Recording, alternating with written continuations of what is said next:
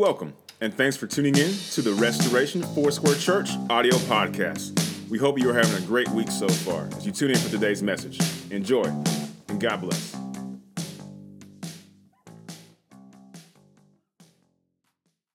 Ephesians chapter 5, and I'm reading from the New Living Translation. You can follow along in your Bible or you can follow on the wall behind me.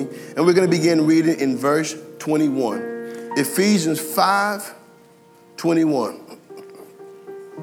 And Paul writes, and further, submit to one another out of reverence for Christ. For wives, this means submit to your husbands as to the Lord.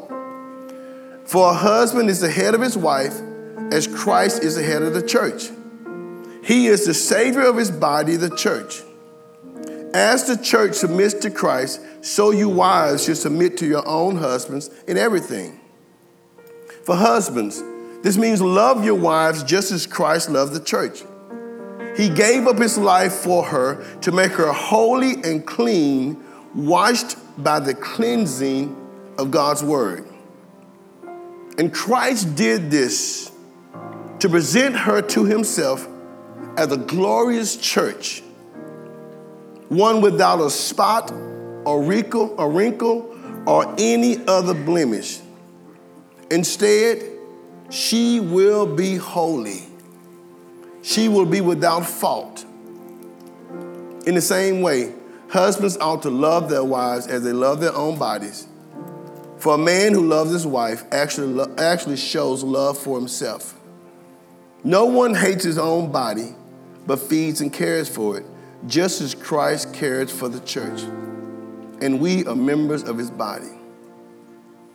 As the scriptures say, a man leaves his father and mother and is joined to his wife, and the two are united into one. This is a great mystery, but it is an illustration of the way Christ and the church are one.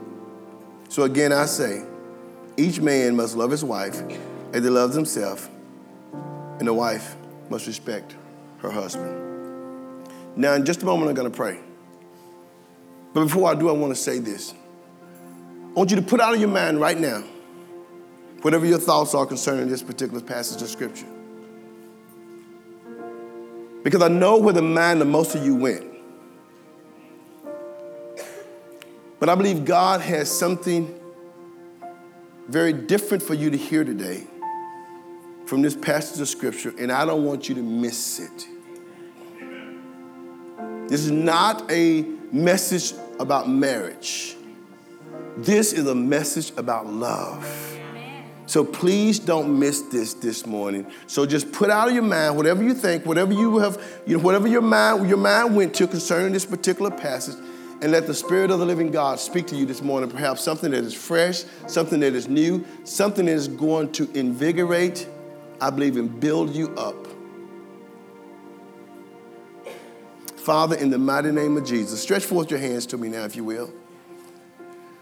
Dear God, we love you, we bless you, we thank you. And in the mighty name of Jesus, the Son of the living God, the Christ, the lover of our soul, we come to you today and we give you thanks. Thank you for the freedom to worship you, to serve you, to love you. Thank you for your word, God, that gives life. Lord, I pray today that the life of God is poured out in this place as I share your word. I pray that relationships will be mended. I pray that hearts will be changed. But most of all, I pray that each one of us is drawn closer to you.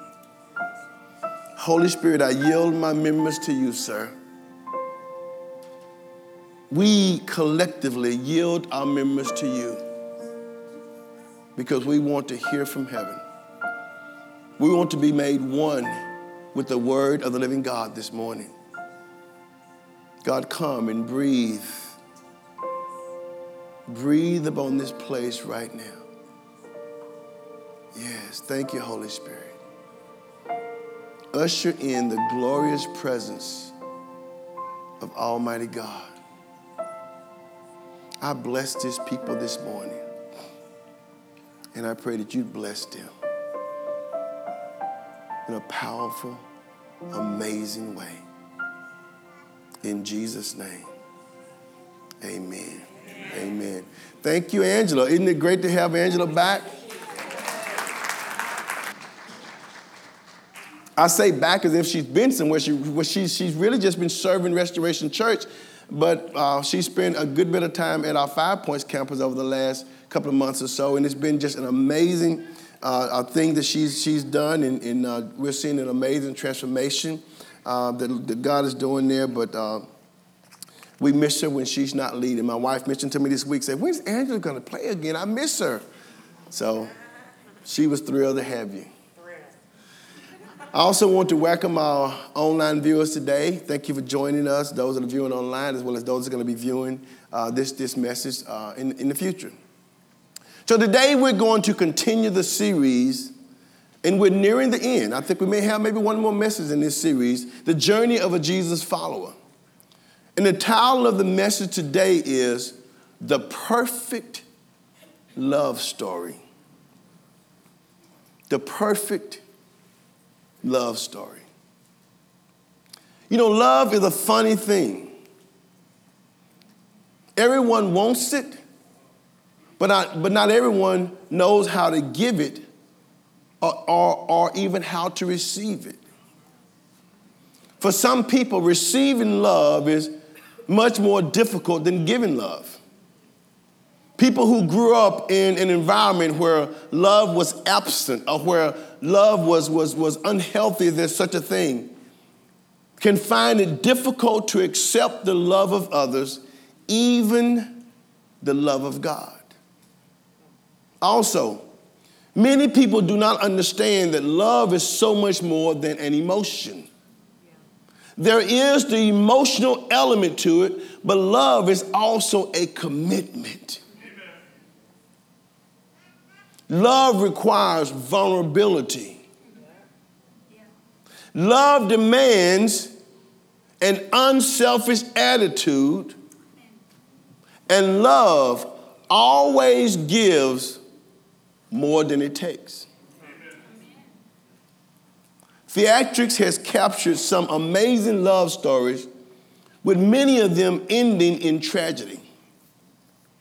Many of them ending with the death of one or both of the key fig- figures in the story. There are Jack and Rose from the story The, the t- Titanic, The Hunchback of Notre Dame and Esmeralda, and perhaps the most famous love story of all, Romeo and Juliet. These were stories about people who fell in love only to have their love affair end tragically.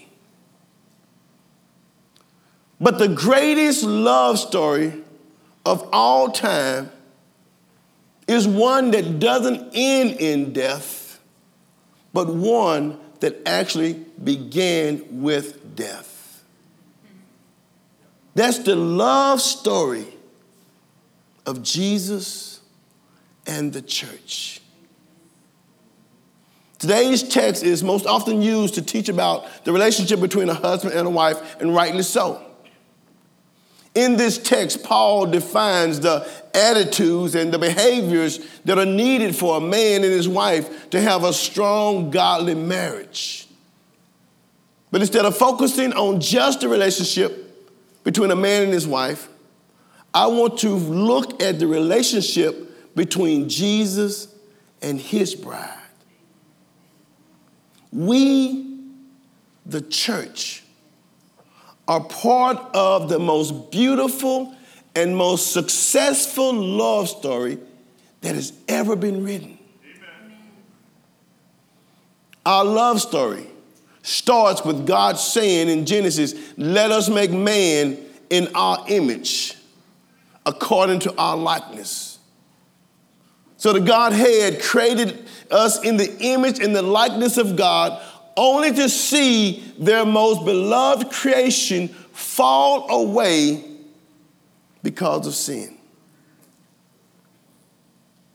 But motivated by love, God the Father God the Son, and God the Holy Spirit got together and devised a plan to redeem their fallen loved ones.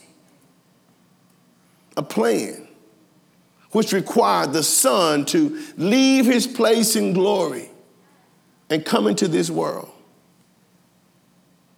A plan which required him to lay down his glory, lay down his perfection, and be clothed in the sinful flesh of man to repair the breach that was caused by our infidelity.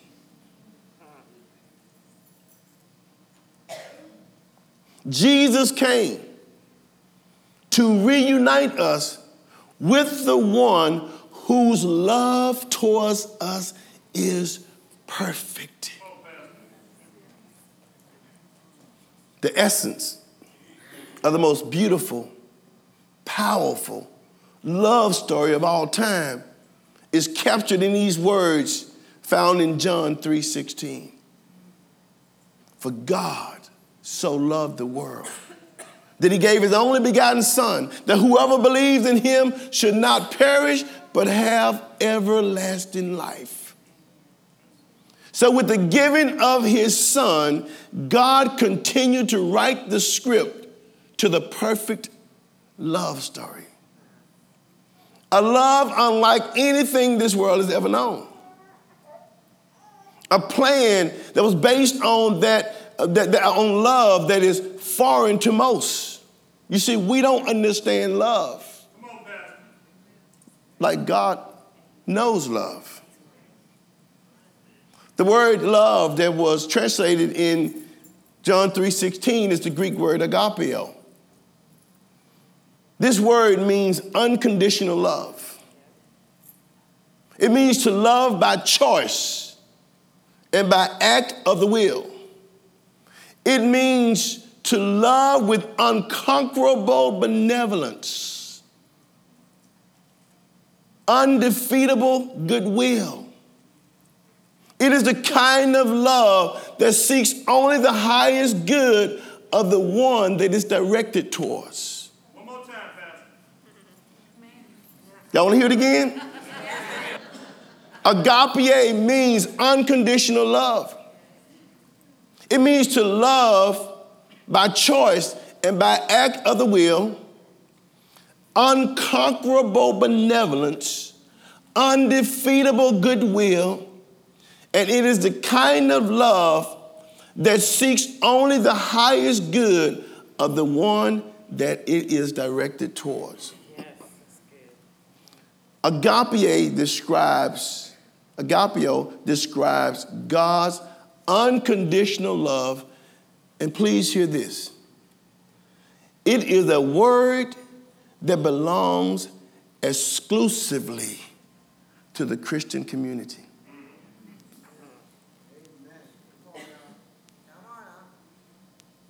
It belongs exclusively to the Christian community. This kind of love, this expression of love, is virtually unknown to writers outside of the New Testament. They can't comprehend it. Because it is the kind of love. This word describes a kind of love that can only be used in the perfect love story. Paul starts today's text by saying, Submit to one another out of reverence for Christ. Submitting to one another is such a misunderstood concept. Submission does not mean becoming a doormat, but submission means following the pattern set forth by Jesus. Christ has a name, has been given a name that every knee shall bow to those in heaven, those on earth, and those under the earth, yet he submitted his will to the will of God the Father. And we're to honor God, the one whose love towards us is perfect, by following the example of Jesus. When we submit to Jesus, we discover a willingness to obey his command to commit, to submit to others. Let me say that again. When we submit to Jesus, we discover a willingness to obey his command to submit to others, to subordinate our rights to their rights. Scripture tells us to submit to one another. Submit to one another. Submit to one another submit to one another. That means husbands and wives are to submit to each other in, in their own unique way. Submission is not a one way street, guys and girls.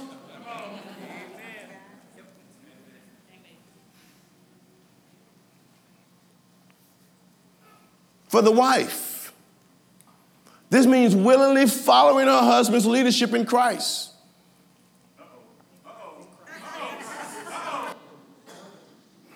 For the husband. this means putting aside your own interest in order to care for your wife.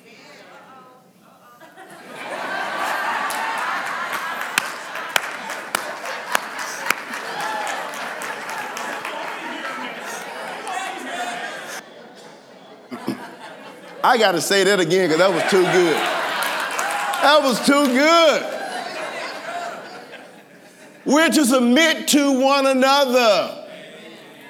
For the wife, this means willingly following her husband's leadership in Christ. And for the husband, this means putting aside his own interest in order to care for his wife. This is what we see in Jesus, the perfect lover. He put aside his will and he submitted to the will of God thus showing wives what submission to the head looks like. Likewise, he put aside his own interests to care for his bride by giving his life as a sacrifice for her, thus showing the husband how he is to care for his wife. Mm, mm, mm. Listen. I have discovered, and perhaps you have too, that submission is rarely a problem in homes where both partners have a strong relationship with Christ and where each is concerned about the welfare and happiness of the other.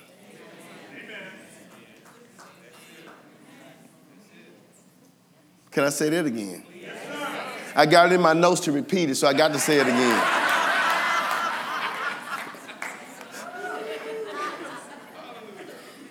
Submission is rarely a problem in homes where both partners have a strong relationship with Christ and where each is concerned about the welfare and the happiness of the other. However, Submission is a major problem to those who do not know Christ because they do not have his example to follow. Submission is also a major problem in relationships, please hear me, that are built on or governed by selfishness.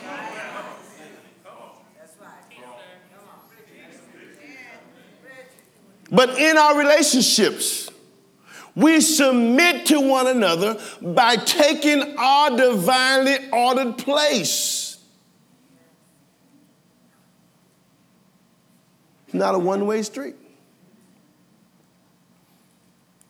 And submission can never be required by one human being over another, but only given on the basis of trust. Boy, that's, I got to dig a little deep on that one. What do I mean? I mean, you can't talk it, you can't preach it, you can't demand it enough to make someone submit to you. They will only submit to you if they trust you. If you force it, if you talk it, if you demand it, and you get results, you don't have submission.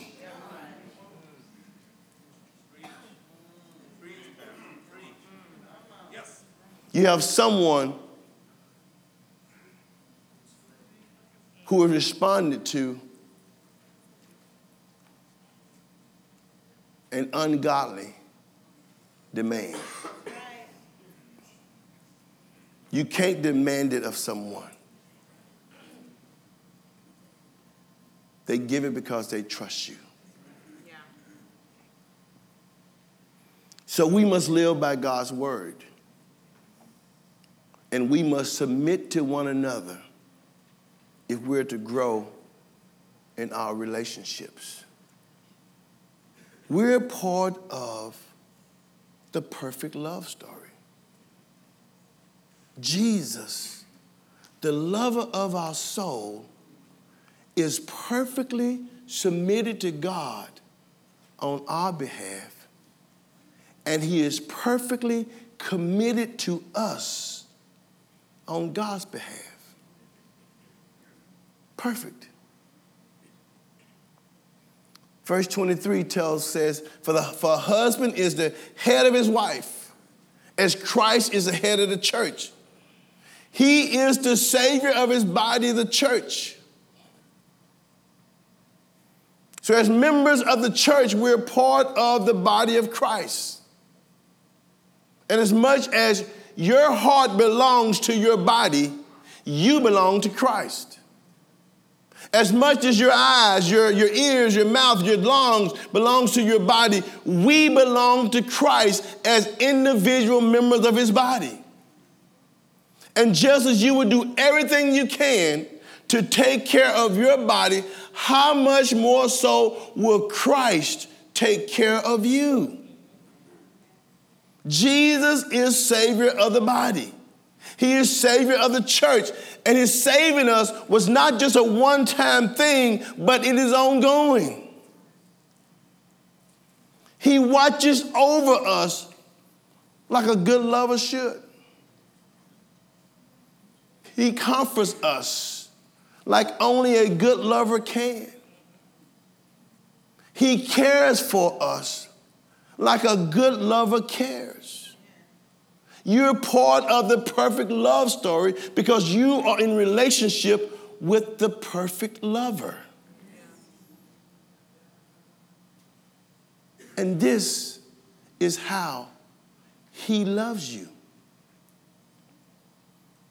He is patient with you. He is kind to you. He does not display ungodly jealousy boasting or pride towards you. Jesus is never rude to you. He does not demand his own way with you, forcing you to do what he wants. Instead, he points out what is best for you and let you choose. He is not irritated because when you do something, or when you fail in a certain way because he understands your every weakness. Jesus does not hold your wrongdoings against you, but he is quick to forgive. He does not rejoice when he sees injustices being done to you or by you, but he rejoices when love, truth, and justice wins out. Amen. Jesus will never give up on you, lose faith in you, and is always hopeful towards you.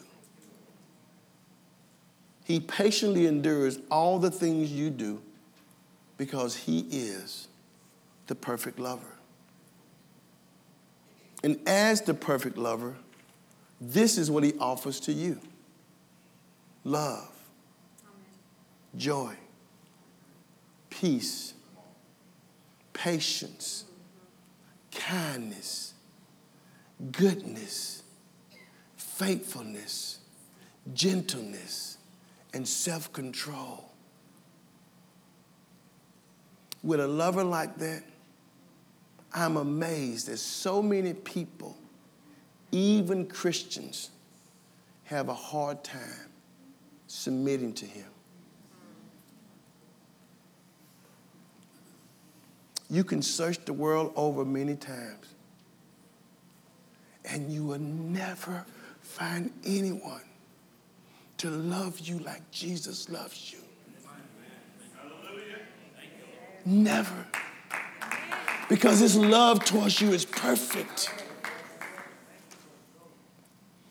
Understanding and accepting God's love for you will absolutely change your life and it will change how you live your life.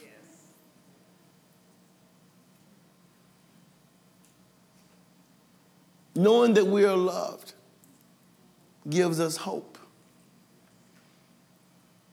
Knowing that we are loved in such a way gives us a reason to love our lives and to love others and to share the love that we have with others.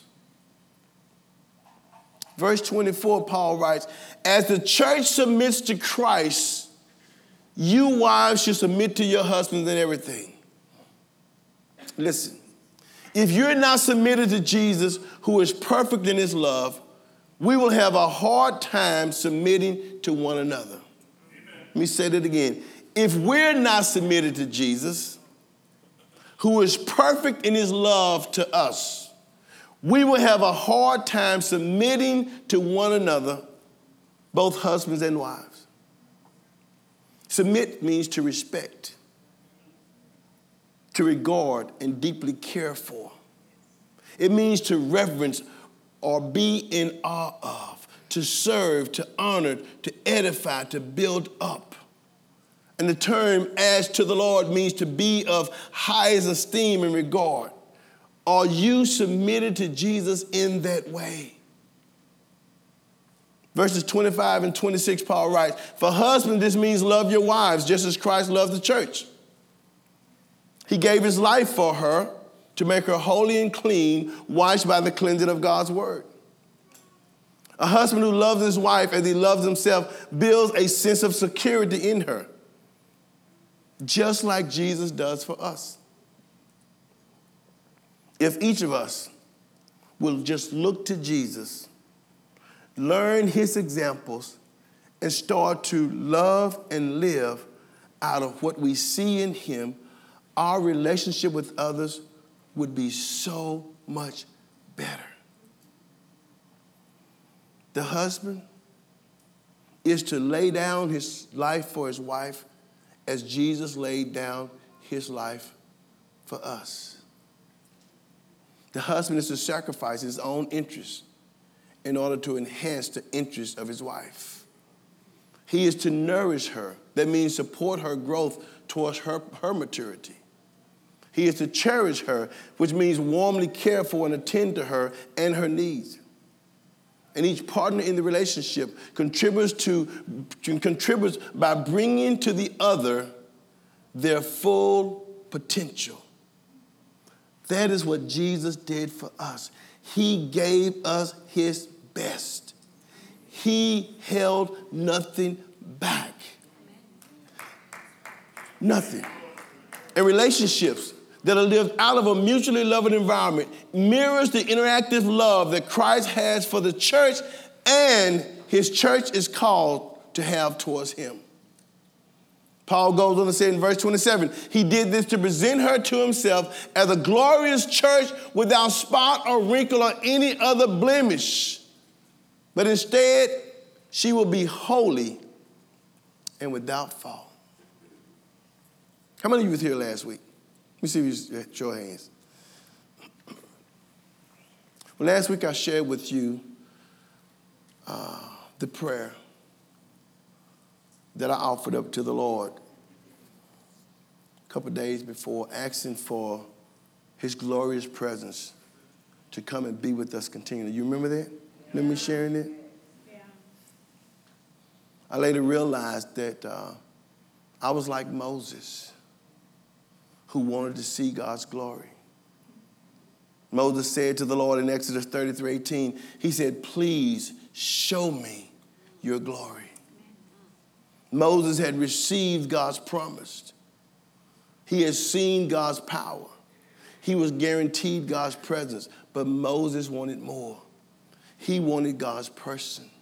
He wanted intimate knowledge of who God is. So God said to Moses, Moses, I'm going to put you in the cleft of the rock. And I'm going to cover you with my hand while I pass by. Then when, then when I pass by, I will take away my hand and you will see my back. Why did God do this? He did it because Moses existed in a finite and a morally imperfect state, the same state as we do. And in such a state, we cannot exist and see God as He is. So when I asked God to come and be with us continually, He responded. Remember, I told you? As quickly as I offered up that short prayer, God responded, but I did not like what He said.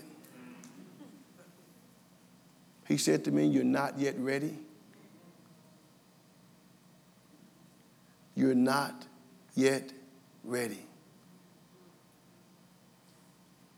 My people are not yet ready to be in my presence continually because it would destroy them. There's only so much of God's glory that the flesh can stand. His presence in all of his fullness would destroy most of what we are because we have too much of this world still in us. So God, in his goodness, withholds from us the greater measures of his glory. Our humanness cannot withstand the fullness of God's glory. Thus, his words to me, You're not yet ready. And what hinders us most is sin sins of commission, sins of omission, being too accepting of the ways of this world. The world of things that we hold on to keeps us out of God's greater glory because of the sinful flesh of man. And the sinful flesh of man and the manifested glory of God do not mix well together.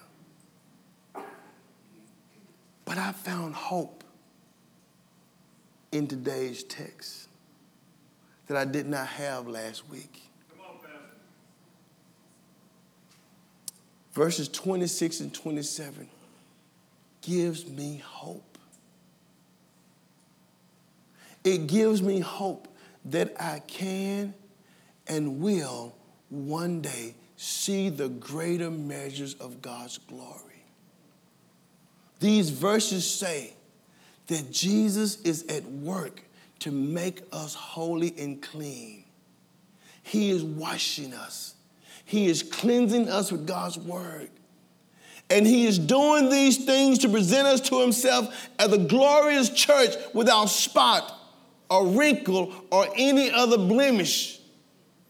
That the church would be holy and without fault.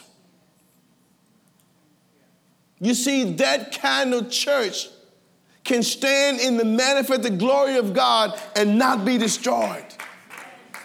And that's what Jesus is doing. That describes the depth of his love for us. He is washing us, he's cleansing us, he's making us holy without fault. Jesus is getting us ready for God's glory. He is removing from us everything that is ugly and sinful. And He's transforming us into His bride that has no fault. Only the perfect lover can look beyond all that is wrong with you and only see what can be made right with you. Only the perfect lover will be so patient as to give you time to grow. That you will become a lover without fault, without spot, without wrinkle, without blemish. Paul goes on to say in verses 29 and 30 no one hates his own body, but feeds and cares for it, just as Christ cares for the church. And we are members of his body. Please hear me. Do not listen to the lies of Satan that would say to you, God does not care for you personally. Do not listen to the lies of Satan that will make you believe Jesus does not care for you. God loves you so much, He gave His only Son for you. And Jesus loves you so much, He gave His life for you. You are part of His body. And no one, not even a mortal person, hates his own body. But we care for it. We take care of it. We feed it. We clothe it.